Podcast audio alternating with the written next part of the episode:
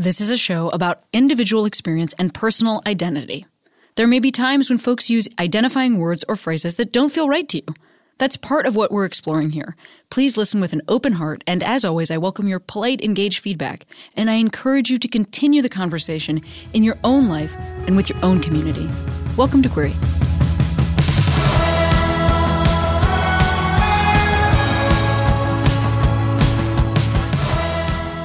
Well, Queeros, I don't know what to say. It's Cami here, and on today's podcast, Hayley Kiyoko. She is actually our most requested guest for the entirety that the po- entire time that the podcast has existed, and I've gone back and forth with her team for a few years, and we finally had a chance to talk. Isn't that amazing? It's amazing. Now that I've done this for you, you could do me a favor. It's been a while since I asked you to rate and review the podcast. How about that? It hasn't been a while since I told you about our Patreon, patreon.com slash heyqueeros, which gets new patrons um multiple times a week. So that's amazing. People are still signing up very frequently to support the show. Uh, the money goes to help pay Sierra for all the work that she does. It has been a tight time in terms of ads during the pandemic, and y'all have really stepped in to make it doable for me to still do the podcast. I wish I could tell you how much money I don't make doing this show and how that's not the point, um, because it really is about creating community. And I cannot believe the people I get to speak to um, astronauts, literal astronauts. or the head of the Human Rights Campaign, or Glennon Doyle, or, I mean, goodness gracious, heads of companies, cool ass people. It's all because I have this show. And you have helped me keep it going. So thank you so much. Um, head on over to patreon.com slash heyqueeros and sign up. You get some cool perks. You can hang out with Sierra and I once a month. Anyway, please enjoy this episode with Hayley. Oh, and I have been doing a series of live shows, and our final one is coming up. It is on February 13th. It's called Cami Loves You. It's going to be a sweet Valentine's themed love message for you because you have been wonderful this last year. You can go to dynastytypewriter.com to get tickets or head to any of my socials. Anyway, please enjoy the show.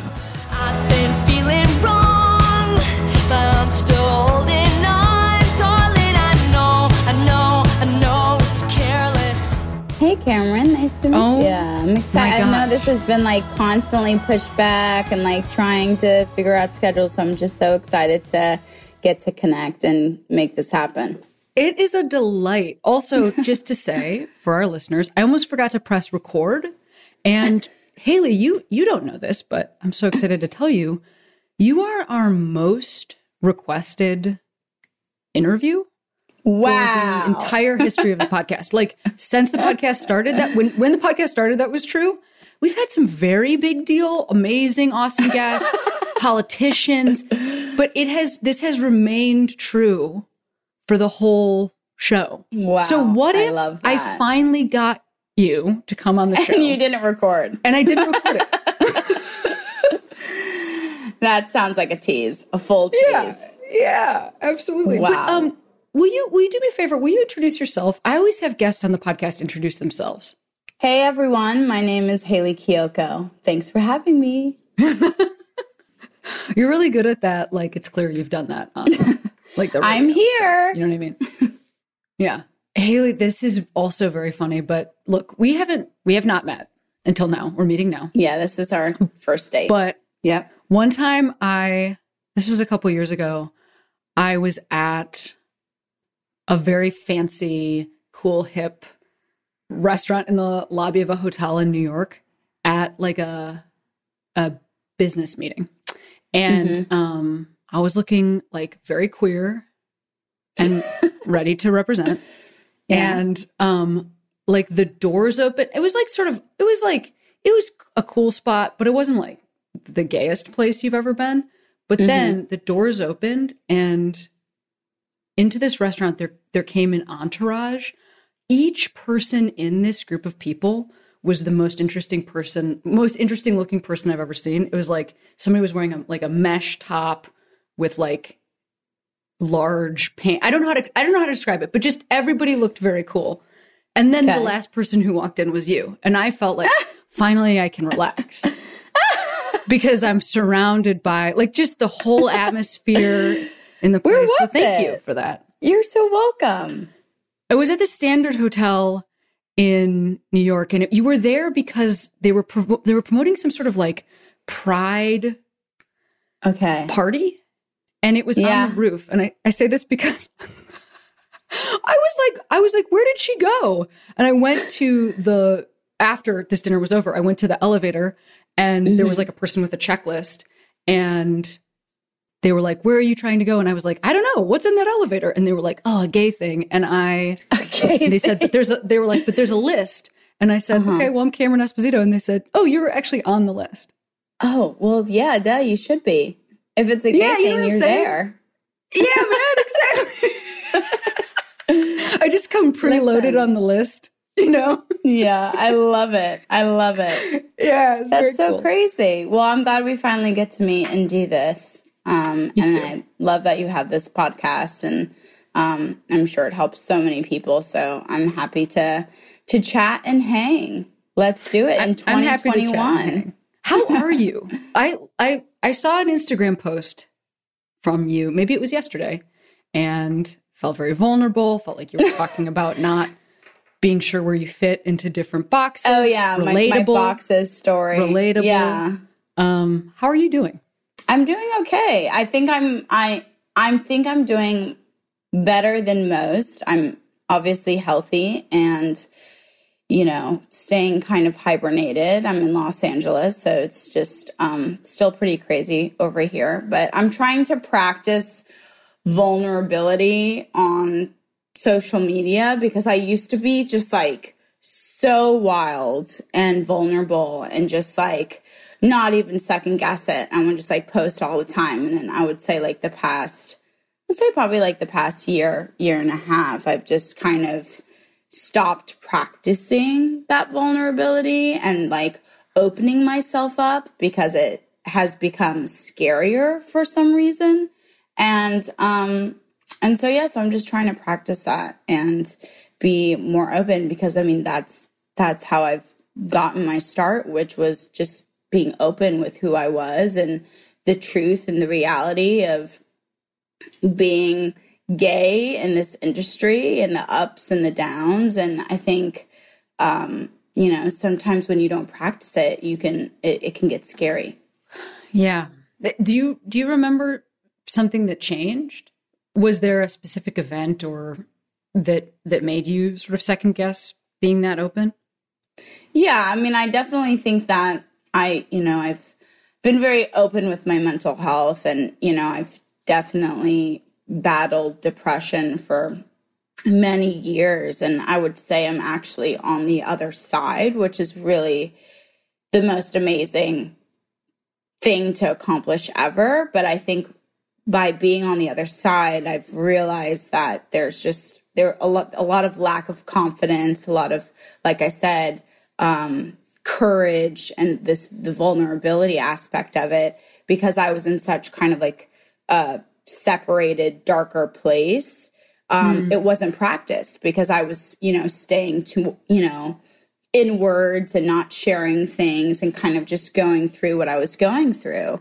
And, you know, I think everyone who battles mental health and are going through something you don't necessarily want to share it because it's it's hard it's hard as is um to kind of like confront it yourself and so i think that that was like a big component of just kind of this like uh separation i think i had with who i was and what i was going through and then social media and now that i'm on the other side i'm trying to um you know implement that and practice that more because that's who I am. You know, I've always just been open and honest and just kind of let everyone in, but uh, it has a new weight to it now that I've experienced, you know, what I've been through, essentially. Sure. Well, I also can have uh, you know, I have a lot of compassion for you because I can imagine. So even if, you know, you are honest about something like that, when your job involves being in the public eye, you know, then people are going to ask you about the things that you've struggled with and like it's it's almost it's almost my my personal experience of dealing with um difficult or complicated things is that it's very hard to figure out how to thread that needle of being like of of figuring out how much public and how much private and i don't even have the life that like you know like paparazzi's not waiting outside my door today but Me either. still it's very difficult It's a good thing. It's a good thing. yeah it's a good thing it's a good thing but it's very difficult to figure out the like public and private um Mm-hmm. navigation because then like let's say you do speak out about mental health struggles then it's then I- just feel that there's well then i have to have something to say and i have to be mm-hmm. be on the ball about it all the time and i have to then i'm allowed to be asked about that in interviews you know things like that so it's a lot to carry Yeah, I think that that threads through everything. I think that threads through coming out. You know, it's mm-hmm. like like that's something that cannot be rushed. You have to be ready because once you're ready, you're owning it and you have to actually confront it every single day and own that part of yourself. And so that's a scary thing and then I think that kind of translates through, you know, mental health or like if or any kind of challenge you're going through. I think when you're in it and you're going through it, it's not something that you have wisdom from or have overcome. So there's not, you don't necessarily want to share it. And then I think once you finally get through it or you come out or you, you know, um, get over that hurdle, I think you're able to take a step back and at least, you know, put words to those feelings um, and, you know, just have more grace for yourself. Yeah, absolutely. And you also mentioned coming out and that time of navigating whether or not to do it. For me, it was it was such a long process. You know, like my folks asked me because my first girlfriend routinely mailed packages that had been sprayed with perfume to my home. So that my Oh, that's so romantic. it was so I love romantic. that. Gucci Rush, that's what it was. Oh my. Um, Rich. Yeah, rich. exactly. but um but you know the the that first conversation to when I was telling all my friends to when everybody in my life at work knew I had a girlfriend like that was a matter of years. And I um I'm curious about what that was like for you, you know, how you decided to expand your circles of people, you know, know knowing your knowing your truth. Yeah, I mean that's a great question. I think um like I mean everyone has a completely different story and journey. I knew I was gay since I was 5, so I'd been harboring that, you know, my whole life. I mean, it's really just been my whole life and then I had many boyfriends, many beards as they call it. and they were, you know, they were nice. They were nice guys. and um and then yeah, I I think I came out to like one of my friends in like seventh grade. I came out to my parents in middle school and they said it was a phase. So then I went back into the closet and, you know, continued to navigate high school and dated a couple of girls and um and then I went through like a, a major heartbreak in high school where I like shaved my head and just like was just got in a dark place and um and then that was like the finally that moment like because i locked myself in my music room for like three days. And i was like don't come in here. My heart's broken.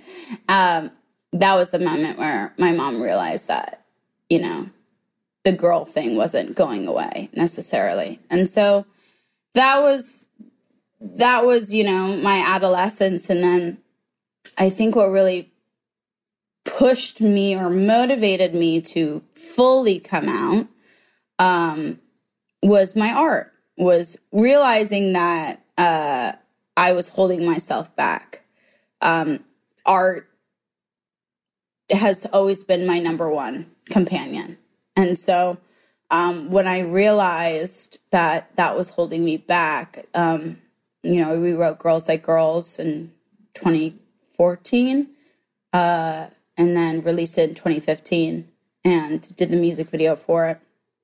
And like I said, I've I've always said I I, I didn't want to put it out, but it was something that there was just something in me that felt like I had to. Like it was like time to share it. And obviously I wasn't in the music video. I wanted I wanted people to focus on the story and the idea of being able to have a hopeful relationship with another woman. Um, and so, you know, I separated myself, I directed that, and that that sparked this director light in me, and the rest is kind of history from there. But I mean, it took. I was, I can't do the math, but I think I was like, I think it. I I remember I met my my first lesbian at like 21. like I My know first I've lesbian is a doll that I should sell. well, I just want you to know that I'm sure I met many queer people up to that point. But like the first out lesbian, I'll never forget. We like went to Tender Greens and she was in my acting class. And I had heard that she was a lesbian. And I was like thinking, oh my gosh, I'm a lesbian too. And so I sat her down and then, you know, I started bursting into tears and I was like, I'm gay. and she was like, cool. And then there was just silence and I looked at her and she looked at me and we moved on. And she just like completely normalized this experience that felt like trauma my whole life. Um, and from that point on, I was able to live my truth, you know, fully, publicly, um, you know, with everyone I encounter. do you do you remember this person's the other person's age? Were they your same age or were they like a little older than you? She was, I think she was a couple years older than me. I think every queer person has this one person or Yes. will meet that one person. It Yes. could be, you know, like I said, myself being myself, and maybe we don't meet in person, but there's always this one person that kind of just like normalizes these feelings for you. And then you go, oh, I'm my worst enemy. Like, oh, I can do this. Yeah. Oh, like I just need to own who I am. And yes, some people will judge me, but a lot of the judgment is just projection. So I can do this. And so it just clicks with you. And so that obviously can't be rushed. Um, again, like I'm not like a professional, like, you know, psychologist or something like that. But I'm just saying that like that process can't be rushed and everyone goes at their own pace, but everyone has that moment. And I think that for me in my music and everything I do, my goal is to do something that hopefully can help someone else's experience be easier or become easier or essentially normalize the experience um, in case they haven't met someone in person or um, they're not surrounded by people like themselves. Um, and so that's always yeah, I, I hear you. I mean, that's it's funny. There's you know there's that song "Ring of Keys" that's in the musical Fun Home that is about a young kid seeing a delivery driver, like a UPS delivery driver, and identifying the queerness about like these this pair of shorts and like this certain butch attitude. Um, and I remember as a little kid identifying like I loved Mary Stuart Masterson's character in the movie Fried Green Tomatoes because she's like a little masculine of center kid, and I was like, me too. But it's very different. But I didn't understand what was going on. I was just like, she likes to fight with flour Yeah. with her friends, Yeah. you know, like. But then it's very different when you encounter that person who's really like living the life for that first time. My first boss was the first Yeah. person who, like, I very tearfully came out to her as dating one of my coworkers, which we were not supposed to do. And then she came out back Mm-hmm. t- to me at also dating one of Wow. her coworkers, which was Wow. a truly wild experience. But um, you know, it's different after you've met that person who's an adult who's living the Yeah. um the full life. And I I do agree that sometimes that's a person you meet in real life, and sometimes that is also that might be you. You know, that might be you via your Instagram Mm-hmm. or whatever. You know, somebody might Yeah, or it could be a song, or it could be a video, or it be someone that you follow. And I think that the the core of this combo is is that like, you know, believing is seeing, or seeing is believing, right? And so like, if you see success, if you see someone that's like you, that succeeds and finds love and can find happiness, then it's proof that you Do you can feel- too. specifically in so like when i was a kid growing up or then even as i started dating i there were like not Mm-hmm. songs that i could identify as. I mean i liked george michael Mm-hmm. but i truly thought he was actually singing about teachers. Anyway um but you know and i liked david bowie. I just didn't understand like what was going on. But i remember listen, like i would listen to a beach boys the beach Boy- boys song then i kissed her and i'd be like this is a gay song. I'm kissing a girl. Like, i this kissed is my me song. yes they exactly. wrote this for me. Yeah. and i didn't really get the one-to-one experience that somebody might get listening to your music did you have that growing up did you have anybody who you felt like was singing a song you that directly applied to your life Um, I mean, Tegan and Sara, they were like, I mean, they were that. They were probably the only that that I had. Like they, you know, were queer, and you know, they, um, they. I think I, I think a lot of the, the, the times I'm not sure what pronouns they used, but I just knew that they liked girls, and so when I listened to their music, I was like, oh, this music's Yeah. for me. And like that, they were like a huge influence on myself. Just seeing, seeing them, they had like, you know, the short spiky hair. I had the short spiky hair and like, again, seeing them, you know, be successful and people buying tickets to their concerts proved that they weren't aliens Right. like I felt. You know, I was like, oh, cool, I'm not an alien. They're not alien. And like maybe someone will purchase a ticket to come see me one day. So I listened to them a lot, but I did a lot of, so they were like top on my playlist, but I also, I did a lot of replacements. So, you know, I'd listen to Or I listen to like Linkin Park or I listen I just listen I listened to All American Rejects and you know and I would make it gay. I would make it what I needed it to be in my head. Um I think right now being in 2021 is such a great time cuz I feel like there's so much more representation um especially in the music industry um that are very specific to certain perspectives and genders and sexualities. And i think that that's really really inspiring um, for you know younger generations like you said to have someone very specifically be like them. And i think that that is huge for someone's yeah confidence it is. absolutely. I know. I mean sadly for me i both tegan and sara since they're twins are one year older than me. So i was like living life with them as opposed to being able to um oh wow. Okay listen so to their music yeah. and be like someday that'll be me. I was like what am i supposed to be doing right, now? You know and i would be like wearing a horizontally striped you're shirt. Like i Yeah, am like, in this. Yeah, i am in this right now. Um but yeah those two you know they're amazing because i think they know that and which is really a cool Mm-hmm. thing to absorb but not like it hasn't made them arrogant at all. It's just made them feel responsible to the community. Anyway shout out to those friends. They're amazing. Um yeah we love tegan and sara.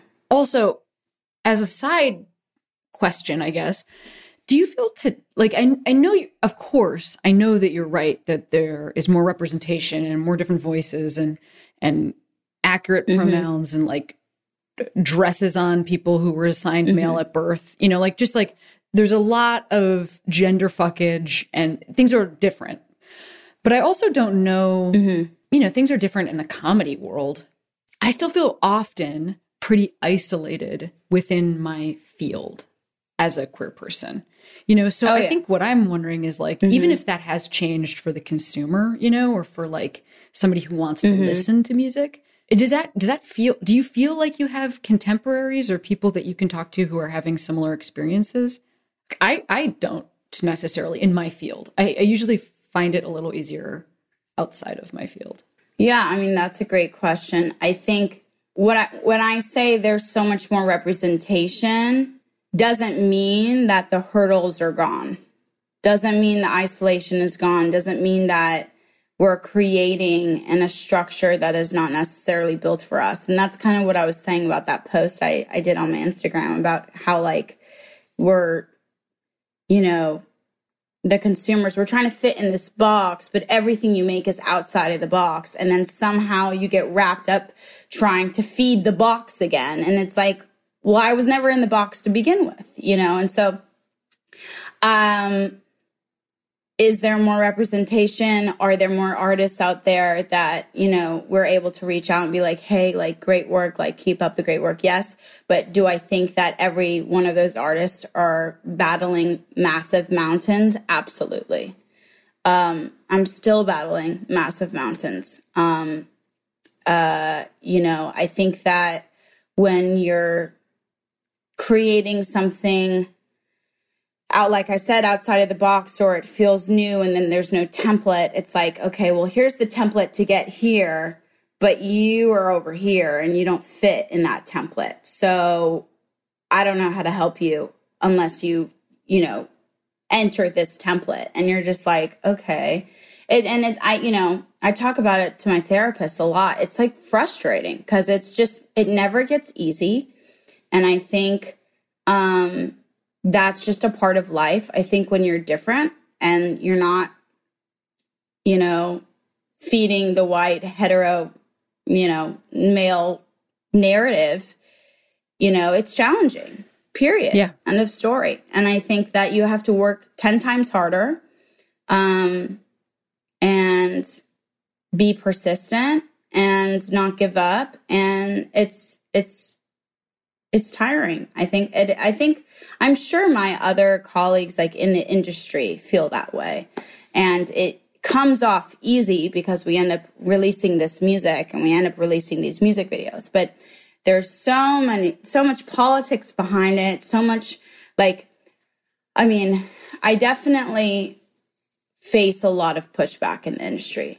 I have a lot of support, but I definitely face a lot of pushback because it's like people say they're allies and they say, we love the gays and we love this and they throw rainbow on it. But it's like to actually put that into action and to actually finance that idea and to believe in that idea and change the narrative and to see queer people win, like whether it's on screen, whether it's on the radio, um, anywhere, it's still challenging. And um, that just takes that just takes time. And i think i'm sure you feel the same way in your field.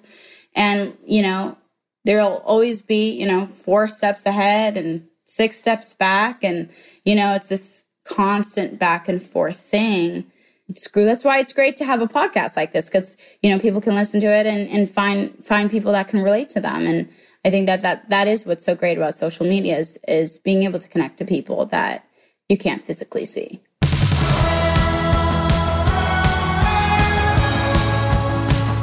Queeros, I just want to take a moment and shout out Jordan Duffy and Matt Apodaca, who are behind the scenes. Jordan is our sound engineer. Matt works uh, on the producing end, working with Midroll, Stitcher, the company that sells ads for us. And both of those people are kind, good people who have continued to work on the podcast remotely throughout the pandemic. So just a shout out to those two as I get ready to tell you about our sponsor for today. Back for another game. You know it. What's going on? Just one more week till Max Fun Drive. Hard to believe. It's been a heck of a year since the last one. We're now a worker owned co op. We raised $50,000 for charity last year. And we've added a bunch of awesome new shows. But do you think we're ready to do it again? Absolutely. Lovely new gifts are lined up. The episodes will be amazing, and wait till everyone hears the bonus content. Yeah, plus they know to go to MaximumFun.org slash newsletter, so they're getting all the news. Oh, like that meetup day is on Thursday, March 21st. Then what's bothering you? Me? Oh, nothing. We're all set for Max Fun Drive to start on Monday, March 18th. I just didn't want you to see this coming. Check. What? Hang on!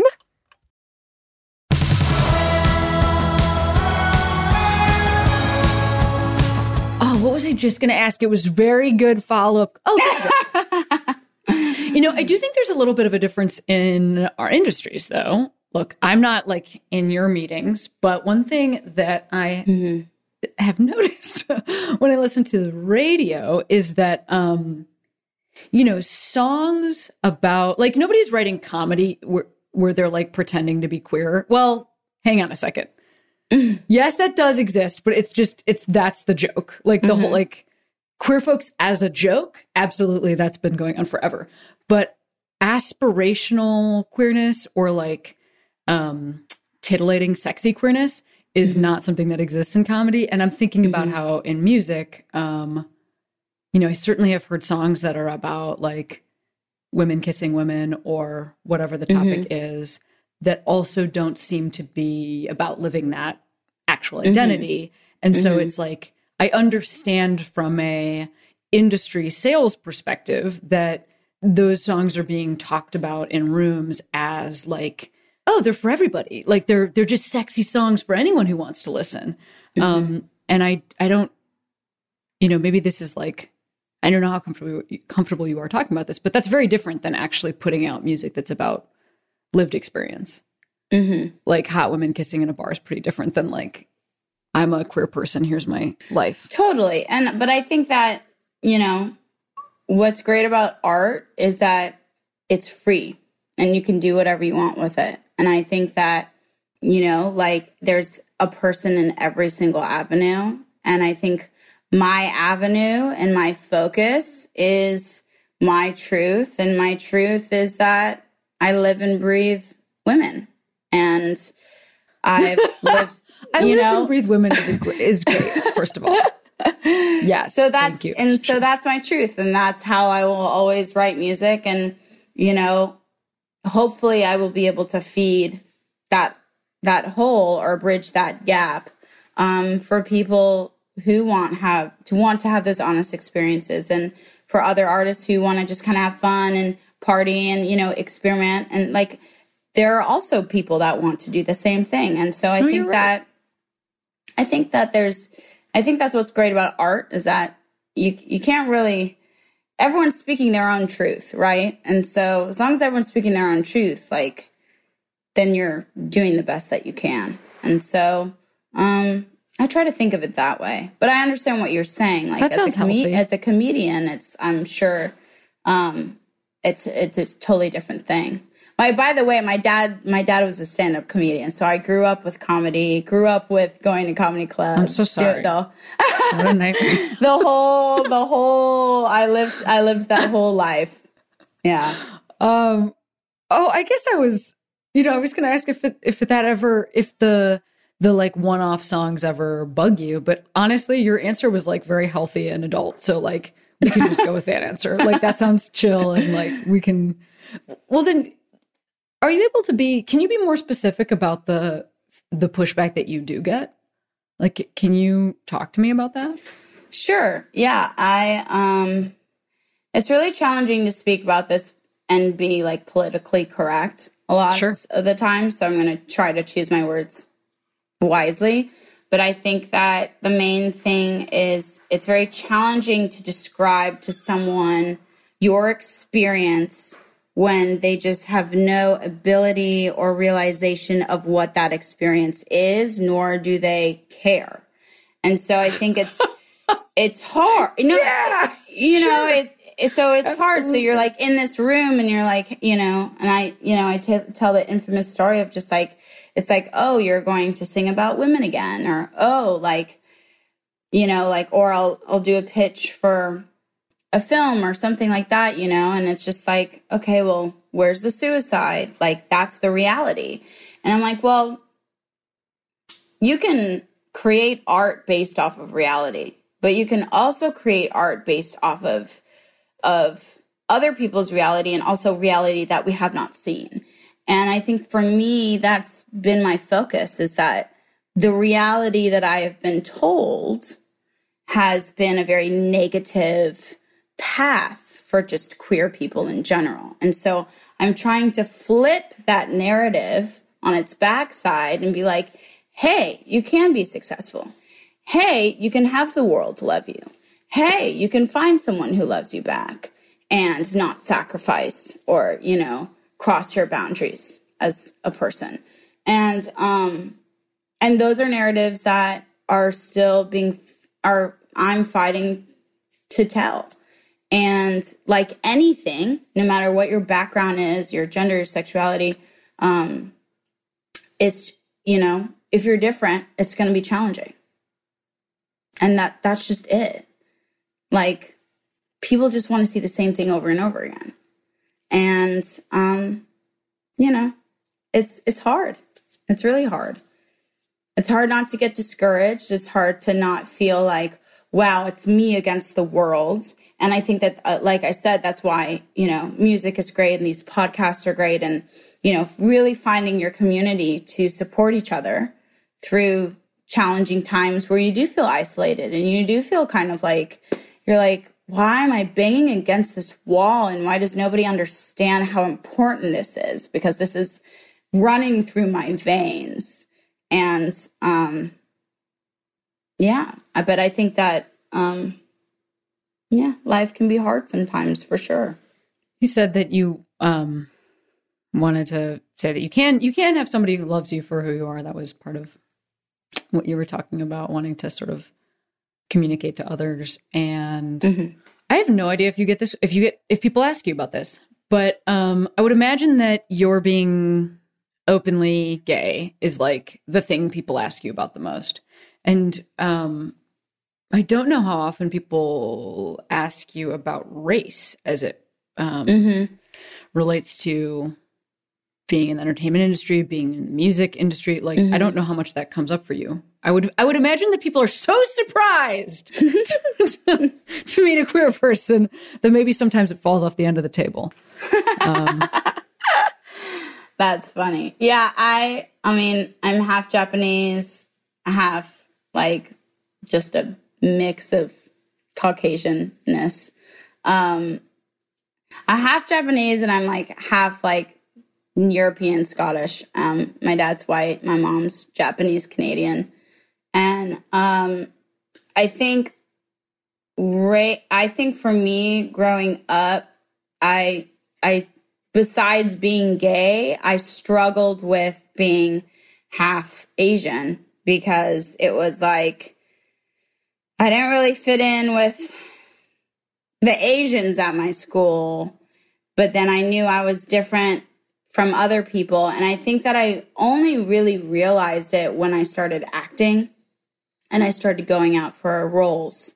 And I'd go out for an Asian American girl and I'd never book it because I just wasn't Asian enough. Then I'd go out for a Caucasian role and I was never book it because I wasn't white enough. And so I think that that was brought to my attention more so in the um, once I started entering the entertainment industry. Being in the music industry, um, it's you you know you notice it less, um, or at least I have. And like you said, it's been focused on my sexuality. Um, but growing up, as I've gotten older, I've really embraced um, my heritage and being Japanese. I love Japan, and um, I took a year of Japanese and failed miserably, but I'll try again. And have you performed there? I haven't. Like that's the thing. I was like, I feel like I'd be really. I think. I think they would love me over there, but I have yet to. Yeah, let's get it set up. The Asian territory. I know. I need to get it set up. um, but yeah, I've traveled there, but I have yet to perform there. I think that that's probably my my the next tier um, from where I am. And um, but yeah, but I've really learned to love who I am, and I I love that I'm mixed race and um, it's definitely a big part of who I am. Um, but like you said, my sexuality kind of um, takes over most of the time. Yeah, I hear you. I'm my my girlfriend is half Japanese and half Oh, cool. Irish, and um has like a fully shaved head and like a only wears like oversized cat sweatshirts and She sounds never- gorgeous. Number one, she's very fucking cool. Yeah.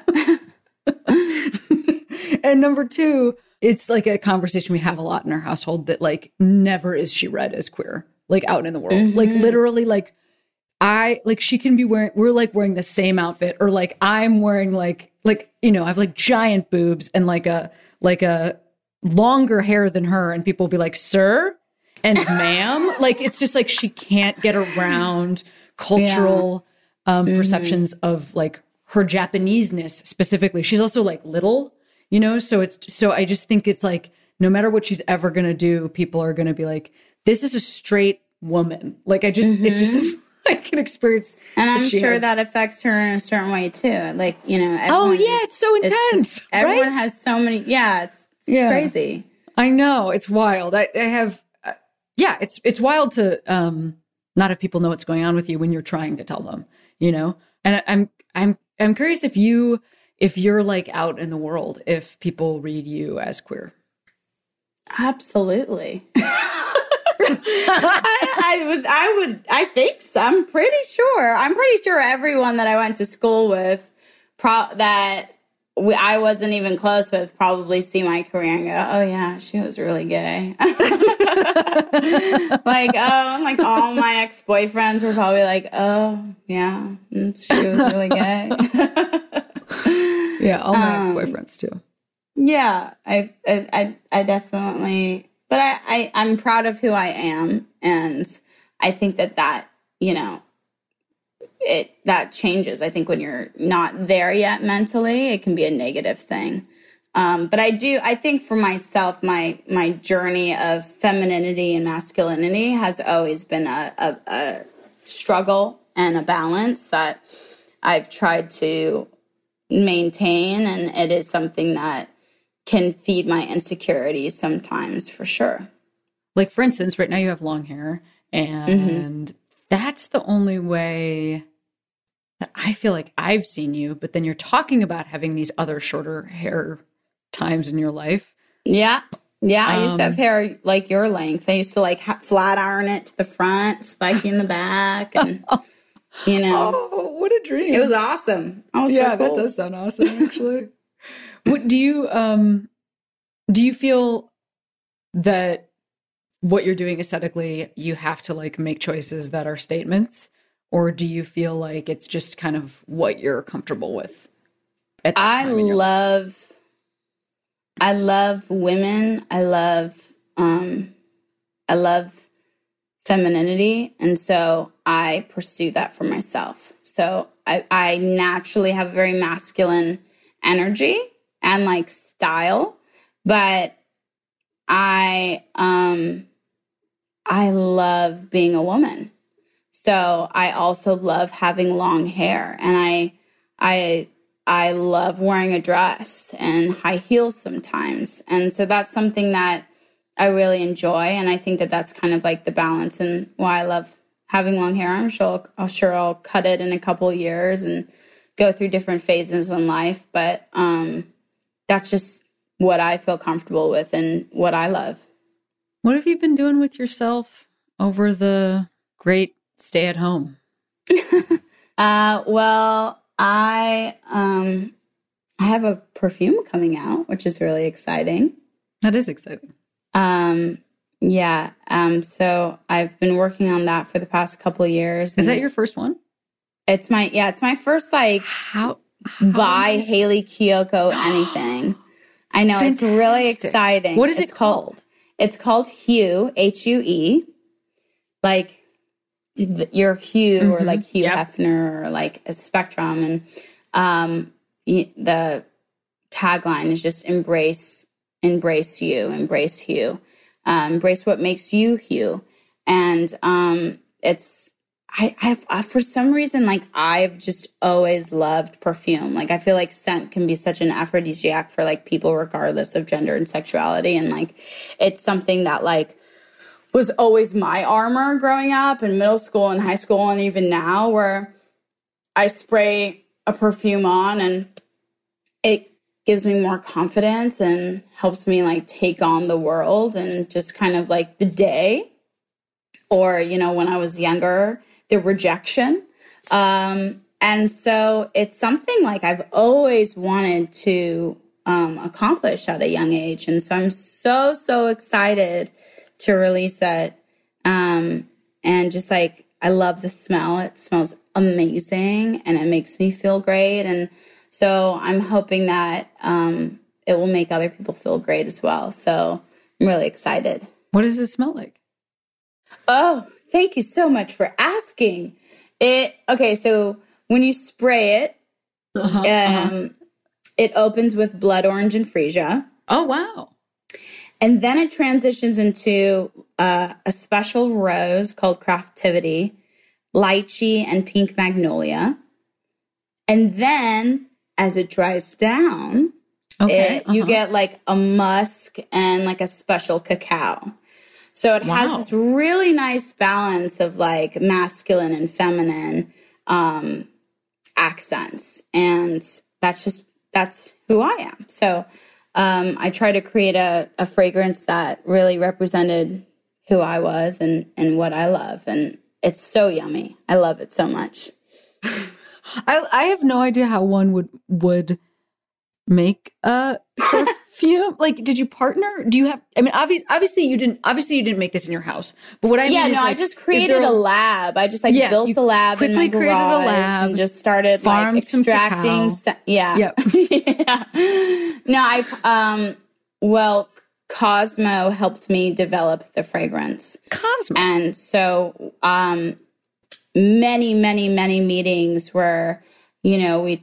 I'd smell hundreds and hundreds of um, scents and just mixing and matching and something's off and that doesn't smell right and this and it's just it was it's so challenging. I had no idea what i was getting myself into to be completely honest. I thought it was just going to be like you know not as challenging. But again you know if you want to make something great it's going to be challenging. It's going to be hard. So um it's been a couple year journey and i can't believe it's finally here. I'm so excited for everyone to get to um, pre-order it. The pre-order is live now so you can check it out at huebyhayley.com or you can stalk me on my social media and find the link. Um, but make sure to pre-order it and check it out. It smells so yummy. I want some Hayley Kiyoko perfume.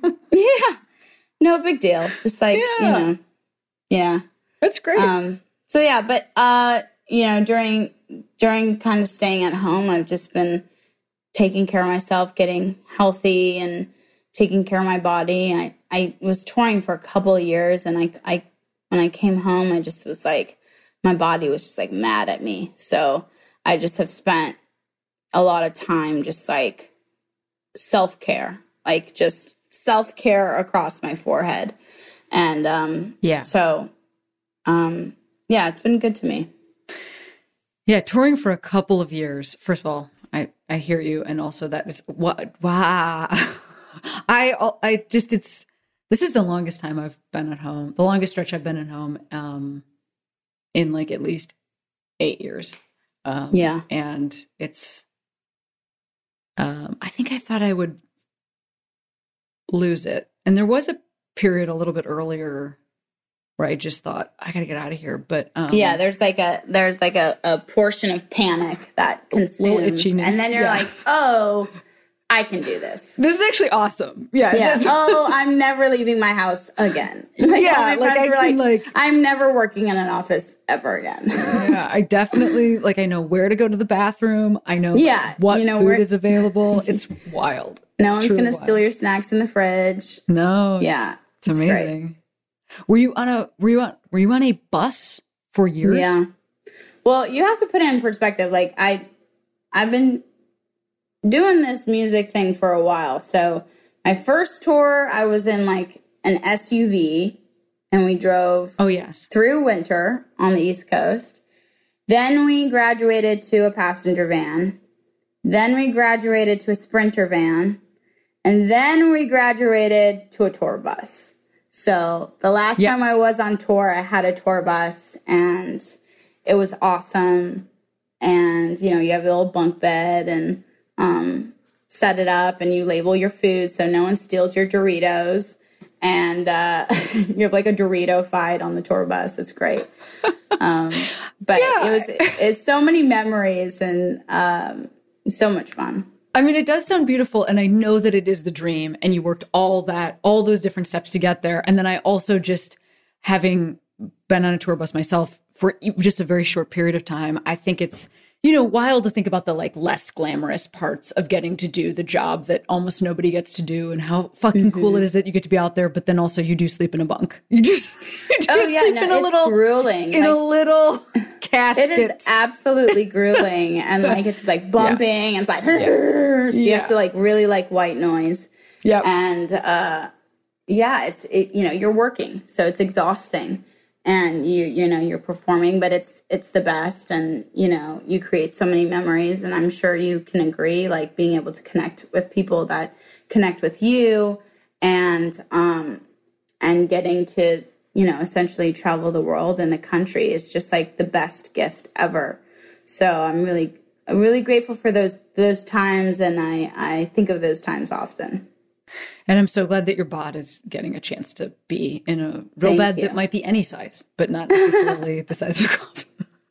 Um, before I send you back into your day, and thank you so much for for being here with us. Um, with us, I'm the person, me. Thank you for being here with me.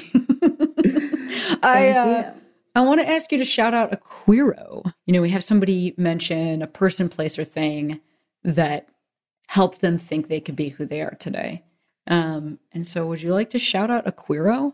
the queero has to be queer No, oh interesting yeah, just just whoever, um, whoever or whatever gave you the confidence to be who you are. i mean i would like to shout out my my first lesbian friend from acting class where we had a meal at tender greens many Yeah. many years ago. Um her name is Allie and she's my queero. She was someone that i will never forget and uh really allowed space for me to be who i was and to really love myself. And i'll never forget that moment of her just normalizing her response just being like cool and me feeling like you know i was like i'm like crying and tender greens and like i'm looking crazy and like she just like totally normalized the situation. And that was a massive turning point for me. So Allie, thank you for being my queero. That is beautiful, and I have to say contractually that it sounds like on those on that particular day that those were some really tender greens. Oh my I have god that is to say- sick. I if I didn't say that, I would be sued. oh. It's you don't Ah. understand. we better be sent tender greens gift cards after this podcast. They better listen to that we're giving them prime content. Absolutely. we're feeding them. Yeah, look, I'm sorry, but I just I am who I am. I love who you are. So thank you for having me. And Yeah. thank you to all your listeners for supporting myself and yourself and um, everyone's journey. It's really cool. Yeah. Thank you.